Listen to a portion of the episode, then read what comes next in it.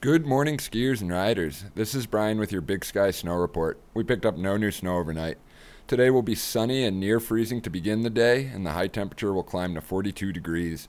Winds will be out of the west around 5 miles per hour. The rest of the week looks to be sunny, and then all eyes turn toward the weekend for what could be our next snow cycle. Think snow, and I'll see you on the mountain.